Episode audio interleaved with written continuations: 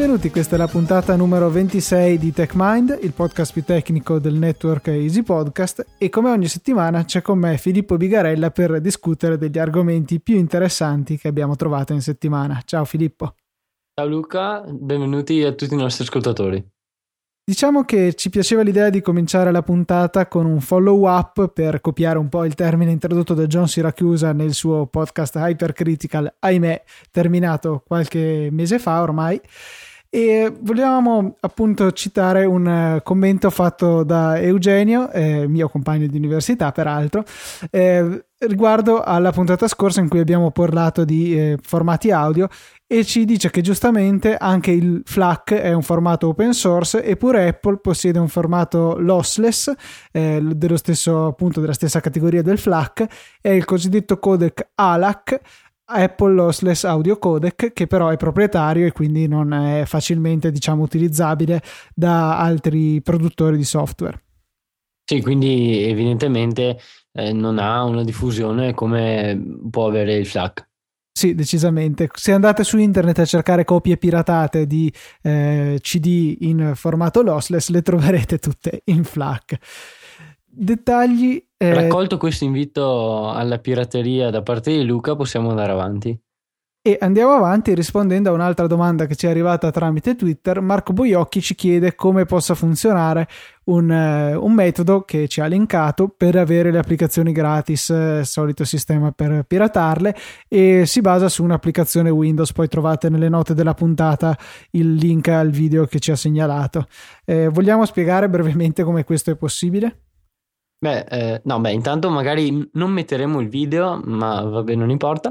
Ma mm, no, sì, eh, questo è uno, uno dei metodi che, di cui abbiamo parlato eh, in una delle precedenti puntate, eh, che sfrutta eh, quei sistemi di rifirma delle applicazioni, ovvero le applicazioni vengono eh, scaricate, craccate e vengono rifirmate con dei certificati da sviluppatore. Quindi eh, tali certificati vengono ottenuti direttamente da Apple con uh, diversi metodi e eh, vengono utilizzati per firmare le applicazioni, facendole quindi eh, sembrare totalmente legittime all'account, al dispositivo su cui vengono installate, perché appunto eh, sarà sufficiente attraverso USB installare un profilo, un provisioning profile sul dispositivo e eh, do- dopodiché il dispositivo accetterà tutte le applicazioni firmate con quel particolare certificato.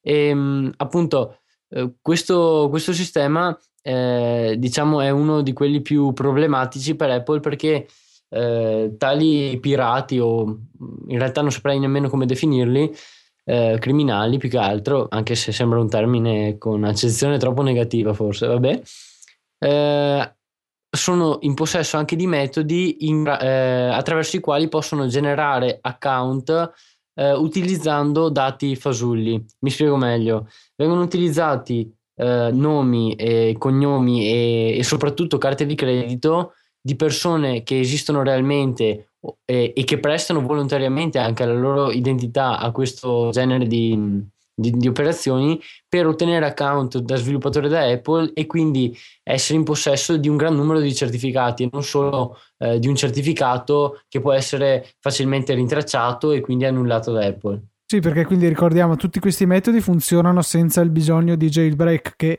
eh, chiaramente li mette eh, nelle condizioni per essere utilizzate da molte più persone. E eh, Apple in teoria se usassero solo un account dovrebbe semplicemente andare lei stessa ad utilizzare questi metodi, scoprire qual è l'account incriminato e revocarlo di modo che eh, poi immagino che gli, gli iPhone continuino a chiamare a casa a vedere qual è la lista dei certificati non più validi e quindi queste applicazioni non si avvierebbero più. Sì, anzi in realtà Apple sarebbe in grado di applicare una misura molto più, più pesante, ovvero eh, sarebbe in grado di revocare il certificato Fair Play a tutti quei dispositivi che hanno installato eh, il certificato incriminato. Che ovviamente il certificato Fair Play è una cosa, i, i certificati da sviluppatore che vengono utilizzati per firmare le applicazioni sono eh, una cosa ben diversa. Eh, infatti il certificato Fair Play è quel, quel certificato, spiegato in maniera molto semplice, che eh, fa andare a buon fine tutte le comunicazioni con Apple. Possono essere ehm, i dati che vengono inviati a Siri per ehm, quando vengono processati eh, i, le registrazioni vocali e i comandi vocali, ecco, oppure quando ad esempio andiamo a installare eh, delle applicazioni da, da, App Store. Viene utilizzato questo certificato Fair Play per, ehm, per autenticarsi con, con i server Apple. Di fatto quindi avremo un iPod tra le nostre mani, potremmo fare veramente poco, ascoltarci la musica e poco più. Esattamente, tanto per non ehm, far mancare questa parola da nessuna delle puntate. Dovrei ora. metterla in effetti anche nella descrizione del podcast. Eh, per esempio, potrei scrivere il podcast di cui avevate esattamente bisogno. Sì, il bello è che questa parola è stata utilizzata, penso, uh, un paio di volte in maniera, um, um, diciamo, pensata, progettata, ma tutto il resto invece è proprio spontanea. A parte le prime puntate, ovviamente, che eh, no, nelle prime puntate non ero nemmeno preso di mira da Luca, ma poi mh, vista la diffusione così rapida del fenomeno, mh, continua a venirmi spontaneo lo stesso. Ok, in questa puntata eh, avevamo pensato di parlarvi un attimino anche della questione Nitro, il, l'engine JavaScript eh, utilizzato in iOS perché è disponibile solo su Safari e non sulle altre applicazioni. Potremmo avere teorie complottistiche perché Apple vuole favorire Safari, oppure cercare di fare un, eh, un ragionamento un po' più profondo e per questo che c'è TechMind ad aiutarvi e vediamo un attimino quali sono le ragioni della sua eh, esclusiva disponibilità in Safari.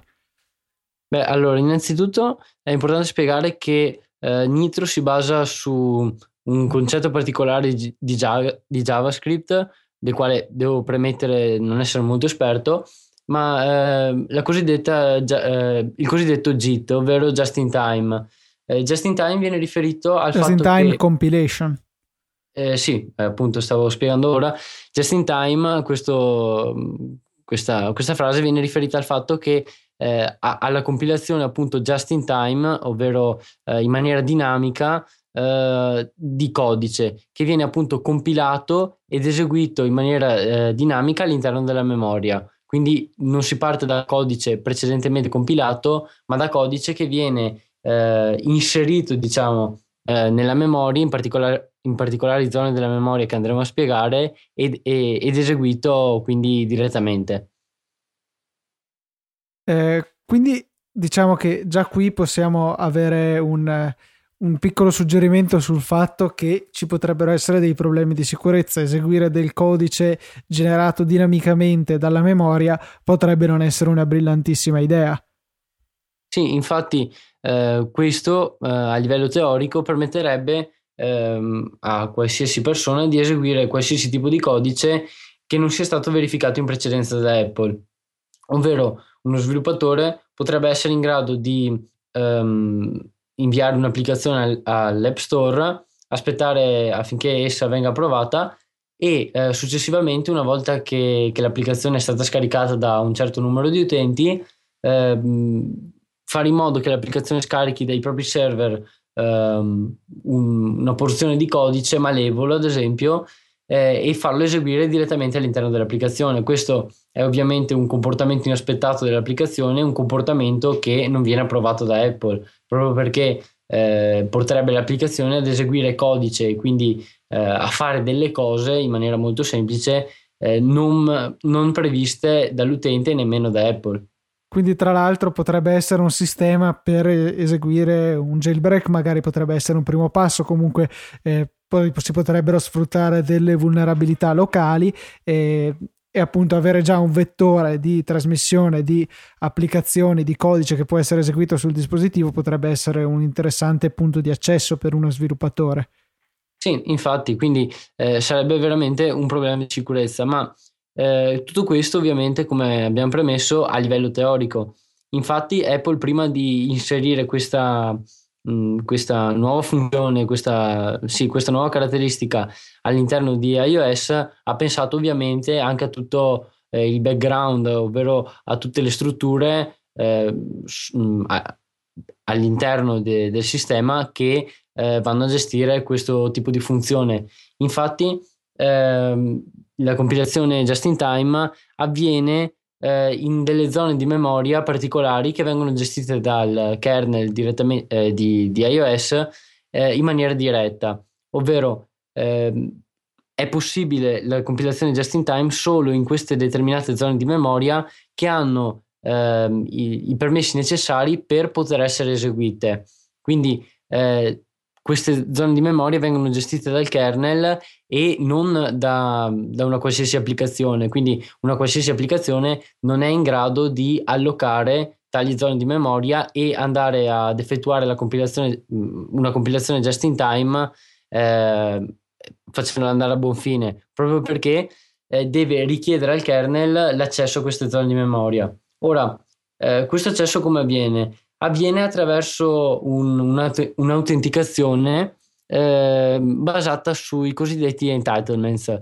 Ora, al momento mi sfugge mm, la, la traduzione possibile del termine entitlements, ma eh, diciamo che è, sono una serie di permessi che vengono incorporati all'interno de, de, dell'applicazione stessa, dell'eseguibile dell'applicazione e questi, questo tipo di permessi vengono letti dal, dal kernel e, e, dal sistema direttamente eh, per determinare i permessi di una determinata applicazione, sia per quanto riguarda la sandbox, di cui se non sbaglio abbiamo già parlato in una delle precedenti puntate, sia per quanto riguarda eh, funzioni particolari come ad esempio la compilazione just in time.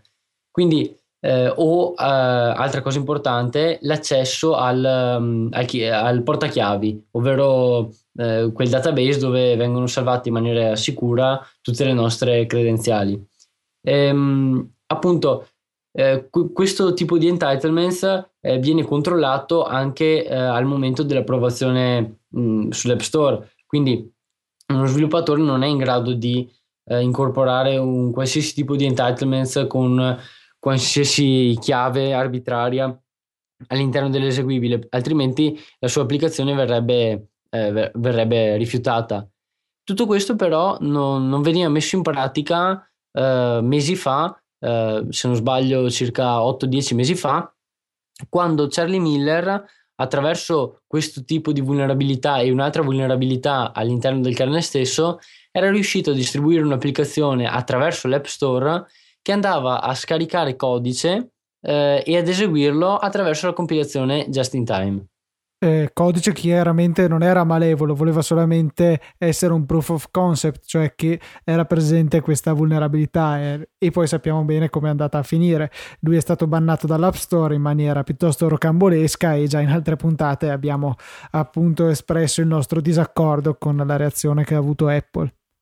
Sì, infatti il codice non era malevolo e, e Miller aveva eh, provveduto a rimuovere l'applicazione subito, dopo poche ore, ma eh, il suo scopo era quello di dimostrare eh, di essere riuscito ad oltrepassare tutte le misure che Apple avrebbe dovuto mettere in pratica e anche quelle che aveva messo in pratica realmente eh, e quindi era riuscito a far eseguire la propria applicazione che ricordiamo essere eh, un'applicazione mh, di, di, controllo degli indici di borsa, se non sbaglio, eh, del codice malevolo. Di fatto, quindi, eh, tutto questo funzionamento del just in time si basa su una sinergia che c'è tra Safari, l'app che va a richiedere la compilazione just in time del codice JavaScript, e il kernel. È per questo che eh, Apple non si fida di nessun altro per andare a, a eseguire questa sinergia, questa integrazione.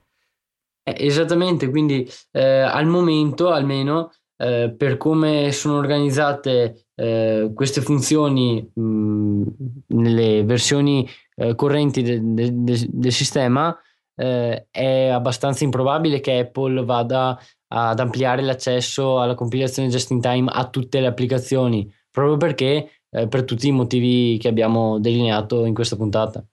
Quindi di fatto potremmo pensare a un ipotetico futuro in cui eventualmente potrebbe succedere che Apple lavori a stretto contatto con qualche sviluppatore di alto livello, sviluppatore partner per permettere loro l'accesso a queste tecnologie. Mi viene in mente un Chrome che è un browser comunque di un certo livello. Chiaro è che comunque eh, con Chrome, visti i rapporti Apple-Google che ci sono attualmente, la cosa sarebbe difficile, ecco. Però eh, ci vorrebbe magari un, uno sviluppatore del calibro di Google perché Apple possa considerare questa cosa. Eh, certo è che comunque ci sono molti che la vedono in maniera molto complottistica, nel senso che eh, Apple dice io vi fornisco Safari, è un browser ottimo, è velocissimo e tutto, usate questo, se proprio volete usarne un altro, tenetevi le sue limitazioni e quando avete bisogno di grande velocità dovrete usare Safari.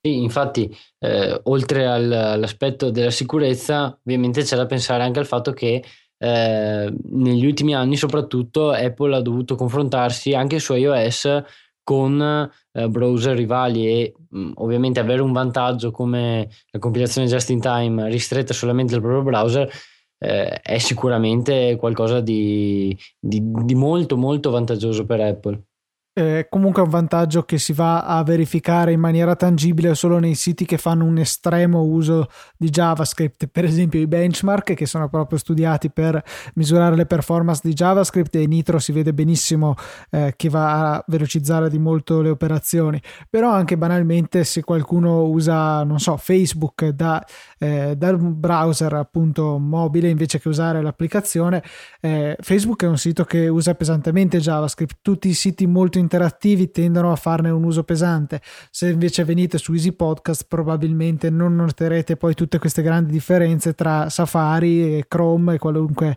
altro browser. Diciamo quindi ecco che eh, è una differenza di velocità che si sente solo in particolarissimi casi. Nella maggior parte dei siti, ricerche su Google, non lo so, mille altri casi, non ci farete nemmeno caso. Però in alcune situazioni può risultare sì piuttosto rilevante per cui sì. per il momento dubito che ci sarà un grande, una grande movimentazione di Apple in questo senso perché non è che eh, Chrome sia lento al punto dell'essere inutilizzabile. No, eh, quello no, però ovviamente, come hai detto te, su siti molto interattivi, io posso portare l'esempio di, di Reddit, la differenza è, è notevole perché, eh, ad esempio, la settimana scorsa su Reddit c'era un video eh, che riprendeva Reddit, eh, sembra un gioco di parole ma non lo è, eh, dove veniva mostrata la differenza tra ehm, una navigazione su iOS con nitro abilitato e nitro disabilitato. Ed effettivamente eh, vuoi per, per come è scritto il sito di Reddit o vuoi solamente per, per la mole di, di, di contenuto mm, che esso contiene ma la differenza era veramente abissale ci sono inoltre dei tweak presenti su Cydia che consentono invece l'abilitazione anche in applicazioni di terze parti, insomma, potremmo appunto riportare il classico esempio di Chrome che ne gioverebbe grandemente. Sì, se non sbaglio si chiama Nitrus il tweak, eh, se non sbaglio inoltre è a pagamento e, e, questo tweak è in grado di abilitare Nitro in, in tutte le applicazioni.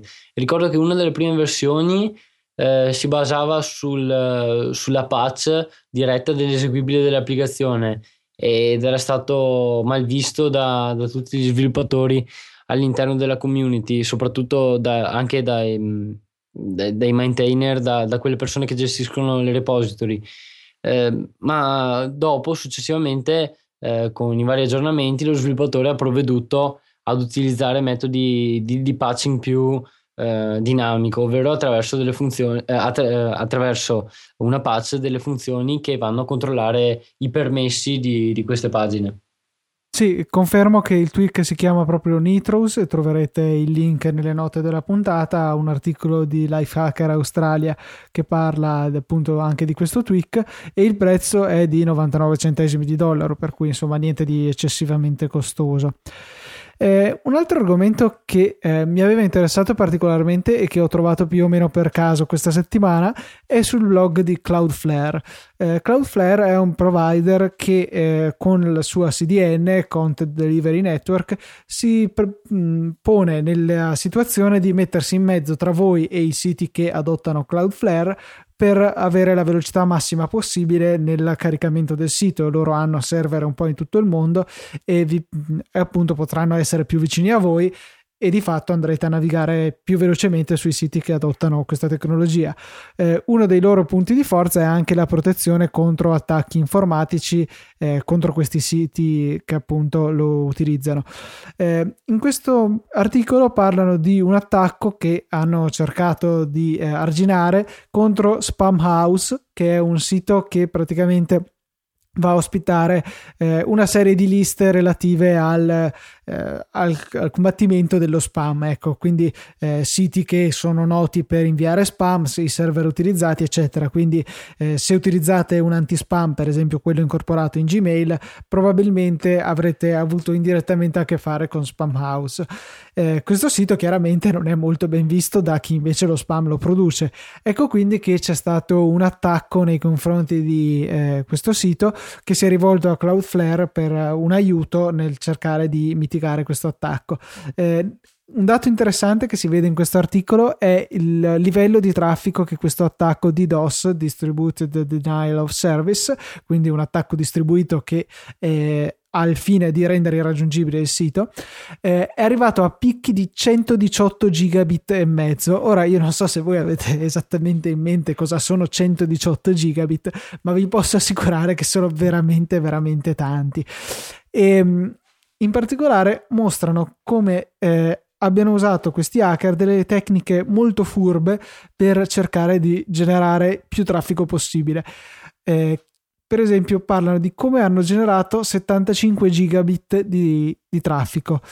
Eh, sicuramente non è possibile generarlo da una singola connessione, è appunto necessario un attacco distribuito e anche magari avendo il controllo di una botnet, cioè una di quelle reti eh, infett- di computer infettati da un qualche genere di virus che permetta di prenderne il controllo, difficilmente si riesce ad arrivare a livelli di banda di questo genere. Eh, hanno quindi sfruttato un'idea molto intelligente che si basa sui server DNS. I server DNS sono quelli che traducono i classici indirizzi www.easypodcast.it in quelli che sono invece effettivamente eh, gli indirizzi eh, IP eh, del, del, server a cui volete connettervi. Per esempio, nel caso di Easy Podcast, vi connetterete all'IP 37.59.113.186. Chiaro che non è molto pratico andare a navigare ind- indicando ogni volta eh, l'indirizzo IP. I server DNS si basano sul protocollo UDP per la comunicazione. Il protocollo UDP eh, è uno dei due maggiori utilizzati su internet, l'altro è TCP. UDP eh, si caratterizza per la sua leggerezza e semplicità, per cui quando vogliamo comunicare con un server tramite UDP non facciamo altro che inviare i dati direttamente senza fare nessun tipo di autenticazione, di scambio, di presentazione, niente di tutto ciò, semplicemente inviate i dati. Eh, quando voi inviate una query DNS tramite il protocollo UDP, voi in pratica dichiarate io sono l'IP XYZ e eh, vorrei sapere, non so, qual è l'indirizzo IP di easypodcast.it. Il server DNS vi risponderà con eh, l'indirizzo IP di easypodcast.it. Potete anche mandare delle query più complicate, per esempio, eh, non so, dimmi tutti i sottodomini di Easy Podcast, cose di questo genere e eh, essendo appunto mh, mm, un protocollo che non necessita dello stabilimento di una connessione vera e propria, voi potete anche dire che il vostro IP è un altro.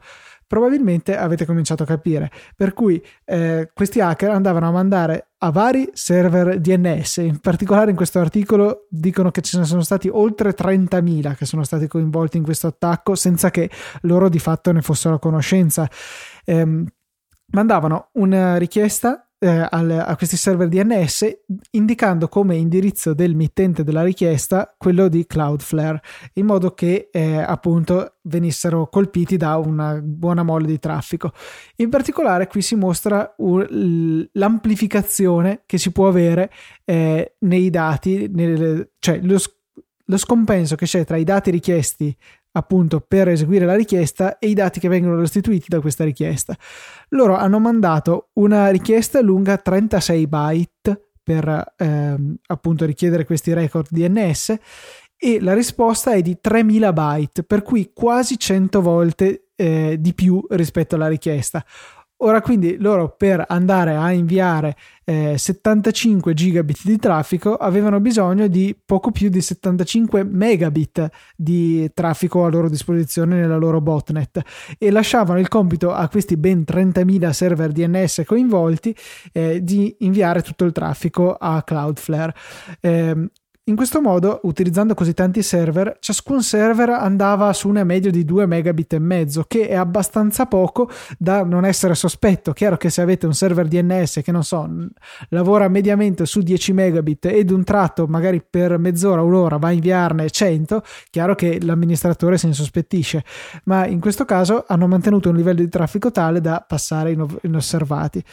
Questo è un esempio di attacco eh, che eh, si basa su molti componenti, una botnet, cioè dei computer infetti, eh, una serie di server esterni che non avevano nessuna intenzione di partecipare all'attacco, ma eh, ci hanno collaborato appunto senza esserne consapevoli e in questo modo sono riusciti a creare un attacco piuttosto potente. Poi nell'articolo parla bene di come eh, è stato eh, mitigato questo attacco cercando appunto di combatterlo. Molto molto interessante. Ultima cosa preciso prima eh, sono quasi certo di aver detto 75 megabit, in realtà ne bastano, eh, cioè ne servono 750, comunque una cifra abbastanza elevata, ma sicuramente raggiungibile con una botnet di non so un migliaio di eh, computer. Sì, e considerando che che appunto erano 30.000, in questo caso i conti vanno, vanno fatti, cioè eh, diciamo i, eh, i, dati vengono distribuiti in maniera più, più, ampia. Esatto, in questo modo nessuno si insospettisce e Cloudflare riceve un traffico piuttosto pesante nei suoi confronti. Anche questa puntata si conclude qui. Come al solito, se avete domande ci potete scrivere su Twitter. Il nostro account è account è TechMind Podcast eh, senza altri orpelli, senza trattini, senza underscore né niente. Eh, come sempre sono molto ben accette le vostre domande, quindi vi invitiamo a farcele qualora ne abbiate. Altra cosa, vi chiediamo gentilmente se avete due minuti di tempo da dedicarci, sarebbe molto molto gradita una recensione su iTunes o magari anche semplicemente andare a cliccare quelle belle stelline che ci sono nella pagina del nostro show. Grazie a tutti e ci sentiamo la settimana prossima.